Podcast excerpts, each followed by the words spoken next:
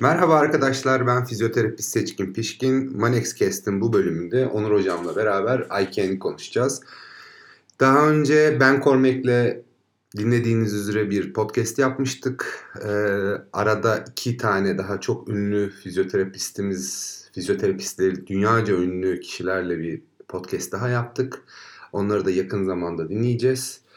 Ee, şu anda bugün ICANN'le alakalı konuşacağız. Normalde biz Manex olarak e, hafta sonluk böyle iki günlük kursları çok benimsemememize rağmen e, niye iki günlük kurs almalıyız veya IKEA'nın diğerlerinden farklılığı ne, özelliği ne bunu Onur Hocam'la konuşacağız. Niye Onur Hocam'la konuşacağız? Çünkü Onur Hocam şu anda e, ICANN dünya çapında eğitim veren bir eğitim ve Türkiye'den dünya çapında eğitim veren bir eğitimin eğitmeni olarak Türkiye'den çıkan ilk kişi. O yüzden e, Onur Hocam'a danışıyoruz. Merhabalar Onur Hocam. Merhabalar, çok teşekkür ediyorum hocam söyledikleriniz için. Hocam bu ICANN'in ne farklılığı var? IKEA'nın şöyle bir farklılığı var. E, açılımına baktığımız zaman Integrated Kinetic Neurology diye geçiyor. Yani hareketle nörolojiyi bir potada eritip e, kliniğe ve pratiğe en hızlı şekilde aktarmaya çalışan bir eğitim sistematiği.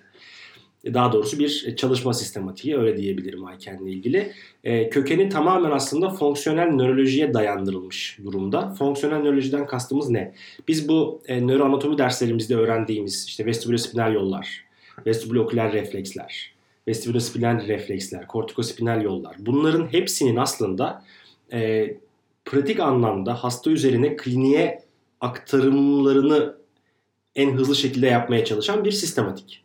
Peki hocam şimdi e, hızlı şekilde yapmaya çalışıyoruz da efektivitesi, verimliliği nasıl? Bir ilk önce ondan konuşalım. E, tabii ki de hocam. Şöyle herhangi bir tekniğin efektivitesiyle aslında aynı. Burada efektivitesini ya da etki ne kadar etkili olacağını belirleyen en önemli faktör IK'ni nerede, kime ve nasıl kullanacağımızın belirlenmesinde. Tüm tekniklerde olduğu gibi. Ee, tabii ki de vücutta çok hızlı akut değişiklikler elde edebiliyoruz. Mesela e, yine üniversitedeki dersimizde yaptığımız ufak bir e, germe ile ilgili evet, konuşurken sadece düşünerek aslında bir şeyleri hayal ettirerek e, direkt hamstringleri tırnak içerisinde söylüyorum. Hamstringleri uzatmayı aslında orada birazcık gösterdik ama tabii ki de bu işin şov kısmı. Tonus regülasyonu yaptık. Tonus regülasyonu yaptık orada. E, to, bu tonus regülasyonun gibi ya da e, vücutta olan diğer reflekslerin düzgün şekilde kullanılmasıyla bizim e, hastalar üzerindeki etkimizi nasıl yapacağımız yine klinik muhakemeye dayanmış durumda. O yüzden etki etkinliği şöyle iyidir, böyle iyidir demekten ziyade nasıl ve ne zaman kullanılacağını çok iyi belirlememiz gerekiyor. Şimdi burada iki tane soru soracağım. Bir tane kursiyerimiz daha önceden nörolojik çalışan bir kursiyerimiz. Hatta e, Instagram sayfalarımızda da reklam amaçlı bunu kullandık. E, nörolojikte özellikle e, vertigo ataklarında kullandığını ve çok başarılı olduğunu söylemiş. Şimdi bunun ama bir de ters tarafını da düşünmek lazım. Her vertigo atağı geçiren hastada kullandığımız zaman işe yarayacak mı? Veya IK'nin kontraindikasyonları var mı? İki soruyu bir arada sorayım. Hı hı. Buna bir cevap alalım. IKN'de tabii ki de her teknikte olduğu gibi çeşitli kontraindikasyonlar mevcut. Ama sınırları birazcık genişletebiliyor muyuz diye baktığımız zaman evet. E, kaldı ki şöyle de bir şey var. Herhangi bir teknik için bizim her gibi bir genelleme yapmamız zaten doğru değil. Her vertigo hastasında ya da her kronik ağrıda, her şöyle durumda, her böyle durumda gibi genellemeleri biz hiçbir şeyde tercih etmiyoruz. Yaptığımız tek genelleme bu aslında. Ee, IK'nin kontraindikasyonlarına e, değindiğimiz zaman aslında işin içerisinde bizim e, herhangi bir tıp, herhangi bir medikal durumdaki red flagler giriyor tabii ki de. E, ciddi nörolojik vakalarda ya da e, hiçbir şekilde dokunmamamız gereken hastalarda dokunmamayı tercih edebiliyoruz. Ama sınırları genişletebiliyoruz dediğim nokta şu. Diyelim ki akut bir e, fraktür durumu söz konusu. Biz elbette ki o bölgeye bir süre dokunmuyoruz. Vücudun kendi iyileşme e, reaksiyonlarını toparlaması Mekanizmaları çerçevesinde. Kesinlikle öyle. Ama diğer bacağı ya da aynı e, ipsilateral üst ekstremiteye dokunmayacağız gibi bir e, durum söz konusu değil. Biz buraları kullanabiliyoruz. Sadece e, üst merkezleri ya da sadece e, vestibüloküler refleks gibi üst merkez reflekslerinden ziyade bizim e, spinal refleksleri de kullanarak yapabildiğimiz çok fazla şey olabiliyor yardımcı olmak açısından. Çünkü bizim yaptığımız çalış yapılan çalışmalara bakıldığı zaman e, vücutta çeşitli e, refleksler var ve yürümeyi bu refleksler aslında e, sağlıyor. sağlıyor. Bu refleksler aracılığıyla biz yürüyebiliyoruz. Ama biz bu yolları kullanıp diğer tarafa da e, tonus regülasyon anlamında ya da inervasyon sağlayabilmek ve inervasyonu arttırmak anlamında faydalar sağlayabiliyoruz. E, ya da şimdi vertigo örneğini verdiniz. Vertigonun biraz daha detayına indiğimiz zaman çok fazla e, sebebi var vertigonun. Evet. E, hangisine neyi yapacağız? Önce onları belirlememiz gerekiyor. Tabii ki de gerçekten vertigo tanısı varsa, gerçekten vertigo tanısı varsa e, burada işte e, iç kulak kanallarında bir sorun mu var? Yoksa santral bir problem mi var? Bunları belirleyip onlara göre e, yöntemler uygulayabiliyoruz. Oradaki kontraindikasyonlar da aslında tamamen kişinin medikal durumuna göre belirlenebilecek şeyler. O zaman şöyle diyebiliriz yani vertigonun kaynağı yani vertigo dediğimiz şey aslında baş dönmesi.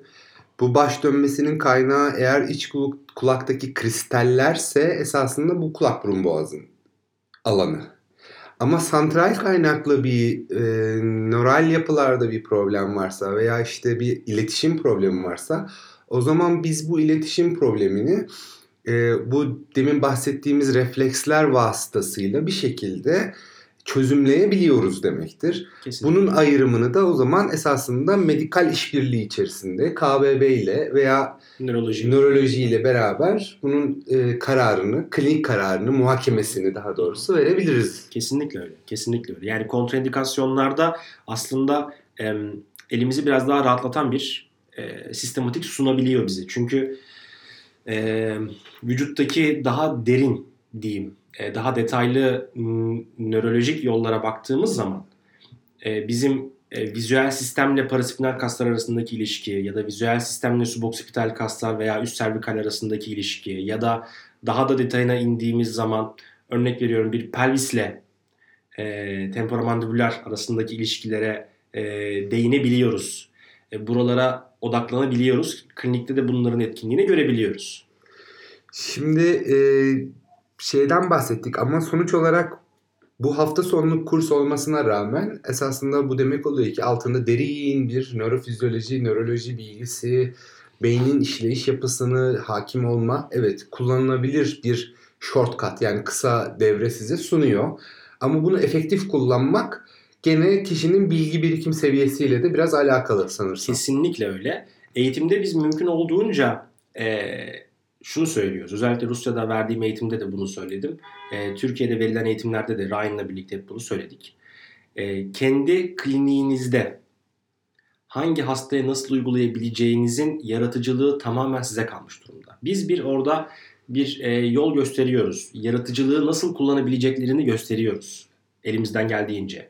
Örnekler göstermeye çalışıyoruz. Egzersiz örnekleri göstermeye çalışıyoruz. Entegrasyon yöntemleri göstermeye çalışıyoruz ama günün sonunda her zaman için kişiye kalmış olan bir şey oluyor.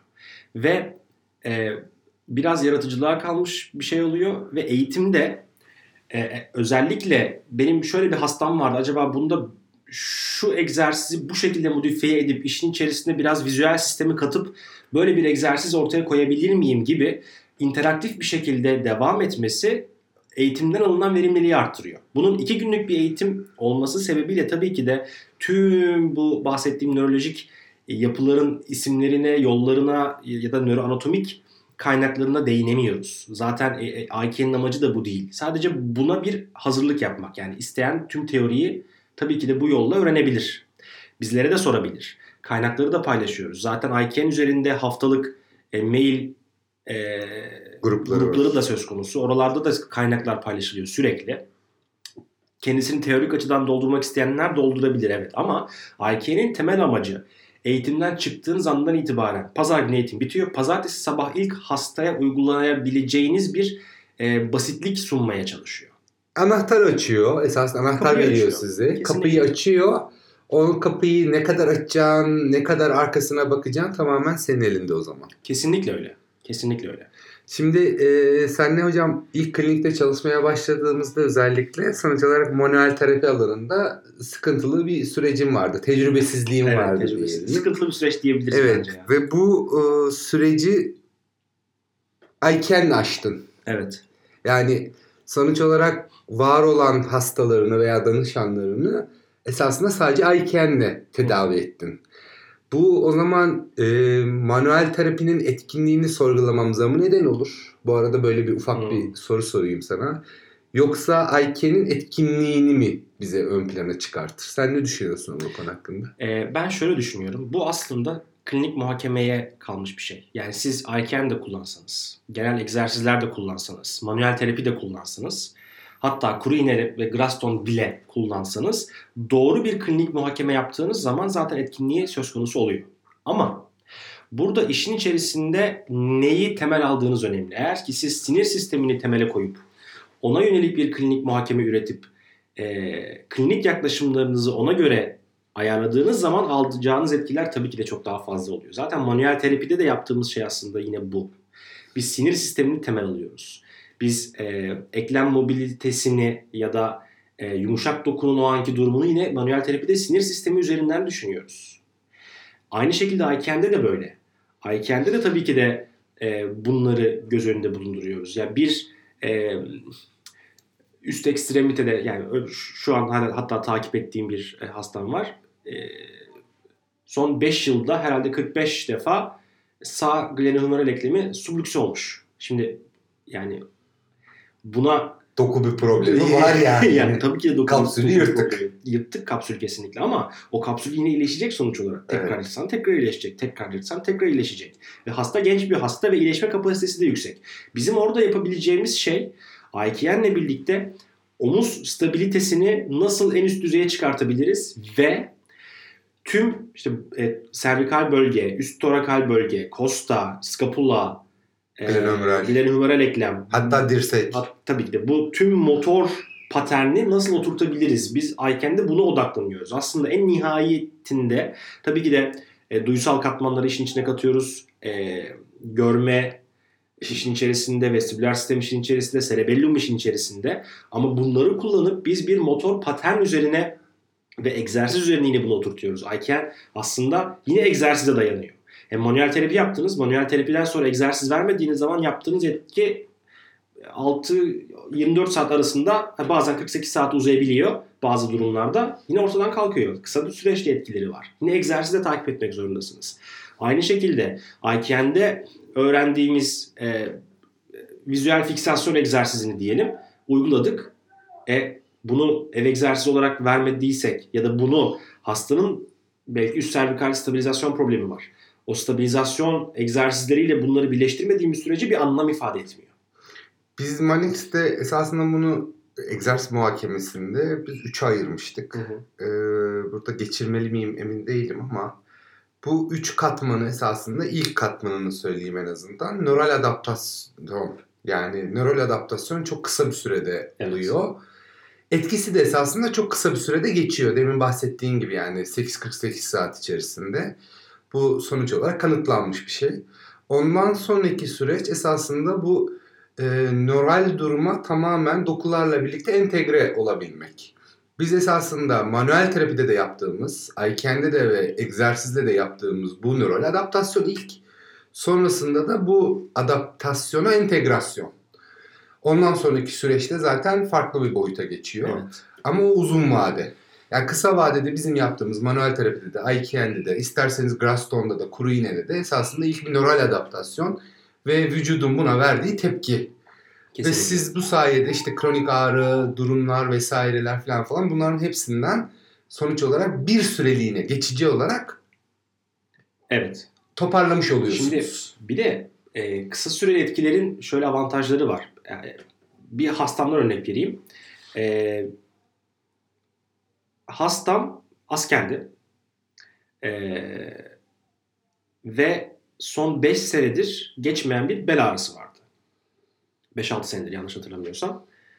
E, hastayı sorguladığım zaman bel ağrısının e, atış talimlerine başladıktan sonrasında oluştuğunu ve giderek arttığını e, söyledi bana.